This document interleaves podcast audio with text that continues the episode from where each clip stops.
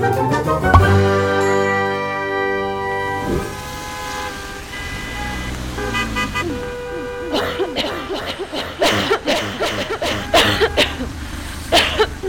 извиняйте.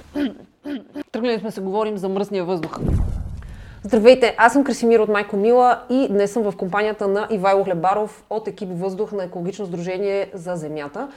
Защото какво? Настъпи сезона, в който за поредна година ще си говорим за качеството на въздуха. Мръсният въздух наистина е тема номер едно от есента до пролета в България. А, какво а, можем да кажем за качеството на въздуха в, в България в момента, в София в момента? Как разбираме, че въздуха е мръсен а, и всъщност на какво се дължи това? Наистина, разговорът винаги започва, когато дойде есента и трае до, до пролета и след това сякаш забравяме да. за този проблем. За съжаление и така се и работи. А, по времето, когато е мръсен въздуха, се прави нещо, когато не е толкова мръсен, разбира се не. Но как разбираме, че въздухът е мръсен? Може по няколко начина. Първо, по мирис. А, понякога, когато, да примерно, сте запалил огън, горите а, мокри а, дърва или сушени листа, веднага човек усеща, че въздухът не е добър и се отдръпва. Другият начин е чрез измервателни устройства, които ясно показват какъв е размера на замърсяване в момента. Има няколко мрежи, които измерват замърсяването в България. Официалната на Изпълнителна агенция по околна среда. В някои общини имат, започват да развиват собствени системи. В София има система от 22 станции, които мерят допълнително. И разбира се, вече са гражданските мрежи. Знаеме за мрежата на RBG, която покрива голяма част от България и е изключително гъсто в София, нейното наличие. Кое показва, че в тези измервания, че въздуха вече е мръсен? Основният замърсител а, на въздуха в България са фините прахови частици с размер 10 и с размер 2,5 микрона. А, да уточнят, че м- те не се виждат и всъщност когато има замърсяване с тях, а, вие не виждате нищо във въздуха. Тоест той е кристално чист? Да, той е чист, реално погледнато, чисто визуално. Това, което се вижда, вече е дим, в който има различни други замърсители. Но самият а, замърсител фини прахови частици, те не се виждат. И когато видите един комин, от който по принцип не виждате дим, но всъщност отдолу има печка и гори, това не непременно е индикатор, че въздухът, който излиза от този комин е чист. Просто вие не виждате това, което излиза. И това е един от големите проблеми, че хората си мислят, че ага, горим дърва, от, от комина нищо не излиза, значи всичко, е всичко е чудесно. Okay. Не, не е така, тъй като фините прахови частици не се виждат. Другият замърсител, който а, е характерен предимно за големите градове, е азотният диоксид. Защо? Защото а, в големите градове имаме голям трафик, имаме много автомобили. Не малка част от автомобилите в България са дизелови и те изхвърлят а, доста голямо количество азотен окис и азотен диоксид. Искам тук да направя едно уточнение, че а, дори всички в София изведнъж да имат чисти автомобили, електрически автомобили, например, а, София пак ще е задръстена от автомобили.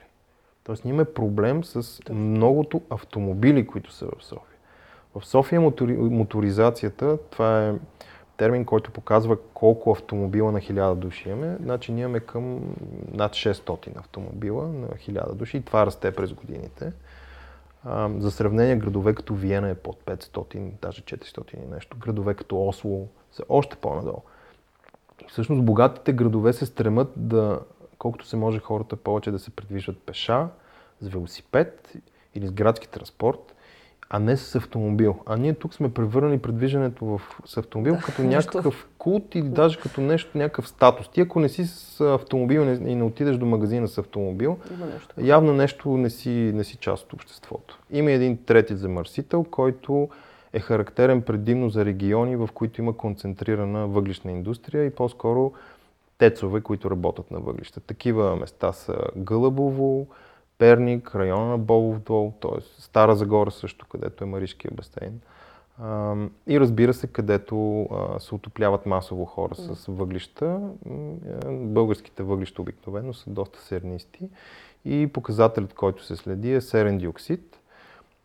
Искам да кажа, че България е единствената държава в Европейския съюз, която все още регистрира превишение на алармените прагове на серен диоксид. Кое е най-често използваното гориво, най-много? А, и кое е най-вредното от типа отопление, което хората използват? Това отопление, което замърсява, е отоплението с дърва и въглища. По принцип, то не е много голям процент от отоплението в България, тъй като в немалка част от градовете имат топофикация, централно отопление, което е добре. Скъпо е и за съжаление все по-малко хора успяват да го ползват. Една немалка част от хората се отопляват с електричество да. и всъщност това е до някъде посоката на бъдещето на отоплението, т.е. електрификация. Една част използват газ, но тя е изключително малка част от българите, защото поради ред причини, липса на инфраструктура, скъпо гориво, скъпа инсталация и така нататък. И вече остава една част от хората, които се отопляват с твърдо гориво. По твърдо гориво ние разбираме въглища и а, дърва. Как биха, били, биха могли да бъдат окоръжени тези хора да сменят типа отопление, защото най-вероятно те не го правят просто защото им харесва да се топлят на дърва или на въглища? По отношение на въглищата, предимно най-бедните хора се отопляват с най-низки доходи. Но по отношение на дървата, в, цялата, в целия диапазон на доходи на българина всички се отопляват с дърва. Това показва, че отоплението с дърва не е феномен само на най-бедните да. хора. Освен ако не сметнем, че всички българи са бедни и тогава затова се отопляват с дърва. Ами по-скоро за някой това е усещането за уют, Точно. имаме камина, искам да я запаля. Те смятат от една страна отоплението с дърва като екологично, но от друга страна припознават, че мръсният въздух е много сериозен проблем. И тук има, всъщност, се показва едно неразбиране, кои са основните причини за, за замърсяването на въздуха. Да. И това се вижда и често в дебатите. Едните казват отоплението, другите казват транспорта. Аз казвам и двете са. Да. И всъщност трябва да работим и за двете. Основният проблем е, че се движиме с стари автомобили, дизелови, на които им махаме различни филтри и всъщност не се поддържа технически добре.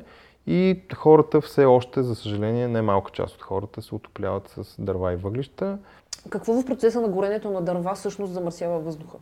Защото хората наистина си смятат, че това е екологично издържано дървото, а то не е. Трябва да знаем първо, че въобще горенето да. е процес, при който се изхвърлят множество замърсители. Конкретно за дървата много зависи в какво състояние са. Когато те са сухи, замърсяването е много по-малко, но пак го има.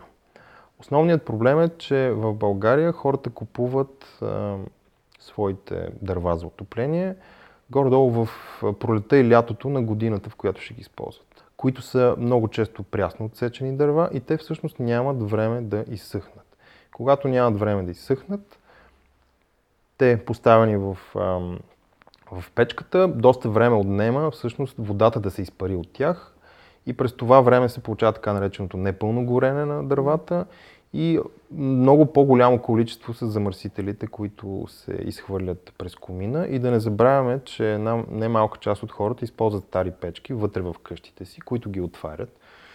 И това води и до замърсяване вътре в, в самата къща. В самата да. къща. Имахме вила, на която ходих през когато беше възможно с моите баба и дядо и там имаше печка вътре в къщата. Тогава имах астма, бях, това беше преди пубертета и много често вечер, като си легнем, запалили сме печката, аз получавах задух и не можех да дишам. И години наред се чудихме от какво, от какво е това нещо. В един момент спрях да хода, защото просто нощно време не можех да спа там. А уж е идеално място с чист въздух.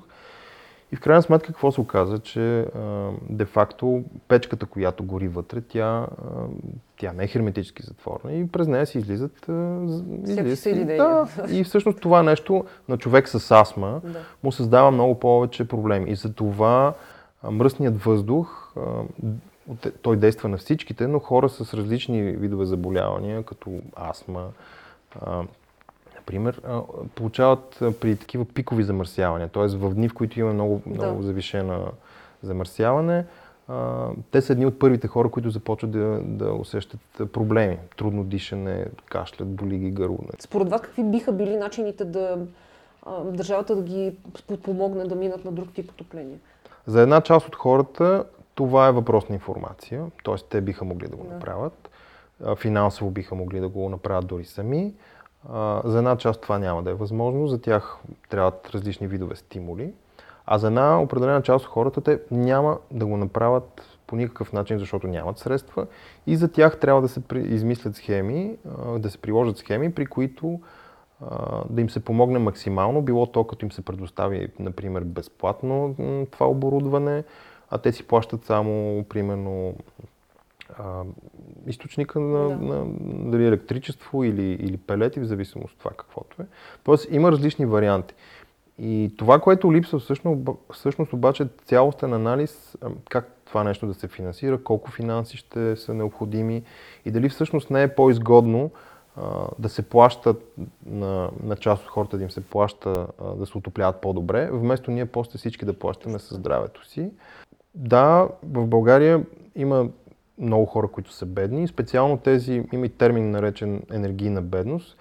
Този термин няма все още ясна дефиниция, нито в България, нито в Европа, но се счита, че за енергийно бедни са тези хора, които не могат да си покрият разходите за отопление най-вече, защото там отива много енергия и през зимата топлят една до две стаи максимум, т.е. не отопляват комфортно своето да. жилище и това е основен проблем. Какво е качеството на въздуха обаче през пролетта и лятото? През зимата въздухът е мръсен, защото м- тогава, поради метеорологични условия, най-често се задържа мръсния въздух в близост до, до земната повърхност. Тогава и ветровете обикновено са а, с много ниска скорост или, или е безветрие и няма какво да издуха замърсителя. Това се случва най-вече в градове и села, които са котловинни, т.е. обиколени са от височини. И тогава, когато имаме дни, в които въздуха се задържа, няма какво да го издуха и тогава се получава много високо натрупване на, на замърсители, много висока концентрация. И така имаме епизоди от по 10-15 дни по някой път в месеца, в които се превишават многократно нормите и дишаме а, мръсен въздух. Когато обаче настъпи пролет, тогава вече се повишава температурата, ветровете стават по-силни и съвсем естествено е, че вятърът отнася, разсейва, разсейва замърсяването. Естествено, след март-април постепенно хората спират да се отопляват с твърдо гориво и така един от източниците намалява. Но пък транспортът, който е целогодишен замърсител, си остава. Така че имаме дори дни и през пролетта, и през лятото понякога, и през първите дни на септември, които замърсяването на въздуха е сериозно. Не толкова колкото през зимата, разбира се, но, но все пак е сериозно. И искам тук да направя едно уточнение, че това дали спазваме нормите, каквито са по закон, не е гаранция първо, че въздухът е чист, а второ, в никакъв случай това не значи, че е здравословен. И това е много важно да се има предвид, защото много често институциите казват, ние сме в нормите, значи всичко е наред и няма нужда какво да правим.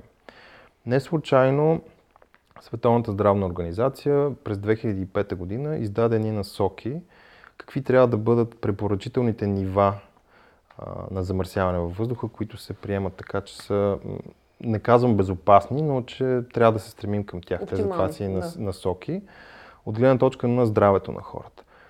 Тези нива са много по-низки, отколкото нормите, които имаме в българското и европейското законодателство. От 2005 година до сега се натрупа изключително високо количество научни изследвания, които правят много добре връзката между замърсяването на въздуха и здравето. Световната здравна организация ревизира тези свои насоки от 2005 година и ги, и ги свали още по-надолу. Тоест, в момента препоръките на на Световната здравна организация са още по-строги, т.е. нивата, до които се смята, че би трябвало да стигнем, са много по-низки. И ние сме много далеч от тях, както и много голяма част от света, между другото, е далеч от тези Не сме нива. единствените. Не сме единственото, но ние тръгваме от много високо ниво. Тоест, нашето замърсяване в сравнение с други държави е доста високо. И а, ние много бавно го намаляваме. Ние имаме повече от 10 години, в които не покриваме дори европейските норми, въобще не говорим за тези насоки на Световната здравна организация. Какво може всеки един от нас да направи реалистично в собствения си дом или сам по себе си, за да дишаме по-чист въздух? Тези, които се отопляват, например, на дърва, ако не могат да сменят по една или друга причина отоплението си, могат, най-малкото, което да направят е да си купуват дърва, които са поне от една година сушени, а по възможност и от две. Ако не могат да го направят, да си купат от сега за напред и да ги сушат. Защото сухите дърва замърсяват в пъти по-малко. Да. Въпреки, че са сухи, пак много замърсяват, но спрямо влажните дърва е огромна разлика. Второ е, когато запалят печките си, да не слагат вътре, освен дървата, да слагат и буклуци. Когато палят... Свикнали сме всичко да фърляме в... Да, целофанчета, станьолчета, всякакви такива неща се хвърлят в, в печките. Това не е нужно никому. и когато се палят дървата, е добре да се палят отгоре надолу. Обикновено се, се, се прави обратното. И докато се разпалят, тогава всъщност се генерират доста голямо количество замърсители, което много често хората седат с отворена вратичка на печката и гледат хората, които ползват автомобили, ами и не могат, примерно, да сменят автомобила си или всъщност по-скоро не могат да, да се качат на градски транспорт по една или друга причина, било то, че е неудобен, нередовен и така нататък. Ако все пак а, имате автомобил, а, най-малкото трябва да го поддържате в добър, а, при добри технически условия да не му махате филтрите, за да може да спечелите малко повече мощност. И всъщност това е един от големите проблеми. Стъпките, които вече са необходими, които са на институционално ниво, е да се стимулира придвижването с обществен транспорт, пешеходно, пешеходното придвижване, велосипедното и всъщност трябва да се намали а, използването на личния автомобил за придвижване в рамките на града най-вече. Има ли санкции по отношение на горенето на забранени някакви продукти или отпадъци, да речем. И въобще. Има и това всъщност е един от големите проблеми, защото тези санкции всъщност са насочени към, честно казвам, към определен тип хора, които са така, дори те всъщност би ги, аз би ги нарекал, че те така не че са жертви в, в, в това отношение, защото това са примерно много бедни хора, които а, често а, дори използват буклуци за да. да се отопляват или използват буклуци за да а, добият някакви други ресурси, с които да се изхранат. И вместо да се търси как да им се помогне на тези хора по един или друг начин, а, това е заслуга на столична община, те ги криминализираха това нещо. И всъщност превърнаха тези хора, които така или иначе вече са доста марганализирани, сега вече открито се обявяват за престъпници. Глобата мисля, че от 1000 лева нещо. Които така не могат да платят. Които така не могат да платят. И всъщност ние създаваме още по-голямо разцепление вътре в обществото и сочене на едни хора с пръст. А де-факто ефект върху качеството на въздуха няма от тази мярка? Ами няма, защото това не са, първо не са много хора. Да, а, проблем е, че някой си е запалил гумите, но не, не го решаваш по този начин проблема. Какво правим с, а, и с а, десетките хора, които дори в квартали като Лозенец, примерно, горят въглища. Страхотно. А, и това се Елитният, че столичен квартал Лозенец е горът въглища, искам аз тук да кажа, ето публично. Абсолютно, да. И какво правим с тези, нали, по, други, другите елитни квартали, които са в Витушката дъга, които са, там не малко част от хората се отопляват с, с Дър, дърва. дърва. И всъщност там, а, понеже те са малко по-нависоко, това, което излезе от комините, при нас долу. то се стеле надолу в котловината и стига до центъра. И примерно е много интересно как в квартали, в които примерно има централното поподаване, няма де-факто печки, въздухът също е мръсен. Да. Просто всеки цапа на другия не можем да... Обвиним само един и да Абсолютно, да. да. Всъщност има доста, доста, доста са хората, които замърсяват. И примера в началото, когато споменах, че независимост от дохода всички използват в известна степен дърва, това е да, да покаже, че и богатите също цапат. Добре, какво, какво качество на въздуха да очакваме тази зима? Започне да се замърсява вече постепенно започва, защото хората, времето се застудява, хората, които се отопляват на твърдо гориво, ще се отопляват и тази година, така че нещата отиват в тази посока. И другото е, че ако цената на, на парното, примерно, се вдигне, ако цената на електричеството се вдигне, една най-малка част, вероятно, ще, ще си запалят печките, така че тук пак ще стигнем до това да се молим зимата да не е тежка. Да не е тежка и на международното положение да не е нали, също много тежко. за да не дишаме мръсен въздух. Залагаха се стотици мерки. Това е всъщност една от хвалбата и дори в София. Отново в програмата имаме над 100 мерки. мерки което не, не е важно. Не са ти нужни да имаш 100 мерки. Важното е да имаш тези мерки, които ще са най-ефективни и които най-бързо ще намалят замърсяването на въздух. И за това всъщност ни осъдиха, че ние продължаваме да имаме програми, в които има десетки, стотици мерки, които обаче реално не водят до нищо, тъй като една част от тях не се изпълняват, друга част нямат нищо общо с, а, нали, с а, чистия въздух. Едно уточнение е, че няма, а, няма ниво на замърсяване с финни прахови частици, което да е безопасно. Преди години, а, когато се коментираше, когато застана темата за изгарянето на отпадъци в София, когато започна да се говори, че ще се строи завод за изгаряне на отпадъци, още тогава бяхме казали, че един от основните замърсители, диоксина, да. а, той няма безопасно ниво, т.е. няма норма, да, при да, която. Да. Значи, не трябва ся... да го има. Да. Не трябва да го има, де-факто. Фините прахови частици в общи линии са по същия, същия начин. Те започват в момента, в който генерират още на много ниски концентрации във въздуха, те започват да влияят върху здравето на хората. Добре, благодаря ви за участието. На мен ми беше много полезно. Най-много ми беше полезно, че разбрах, че в Лозенец има хора, които се отопляват с въглища. Шегувам се, разбира се. В следващия епизод ще си поговорим и за добрите практики от чужбина по отношение на качеството на въздуха, така че следете ни. Ще се върнем. Чао!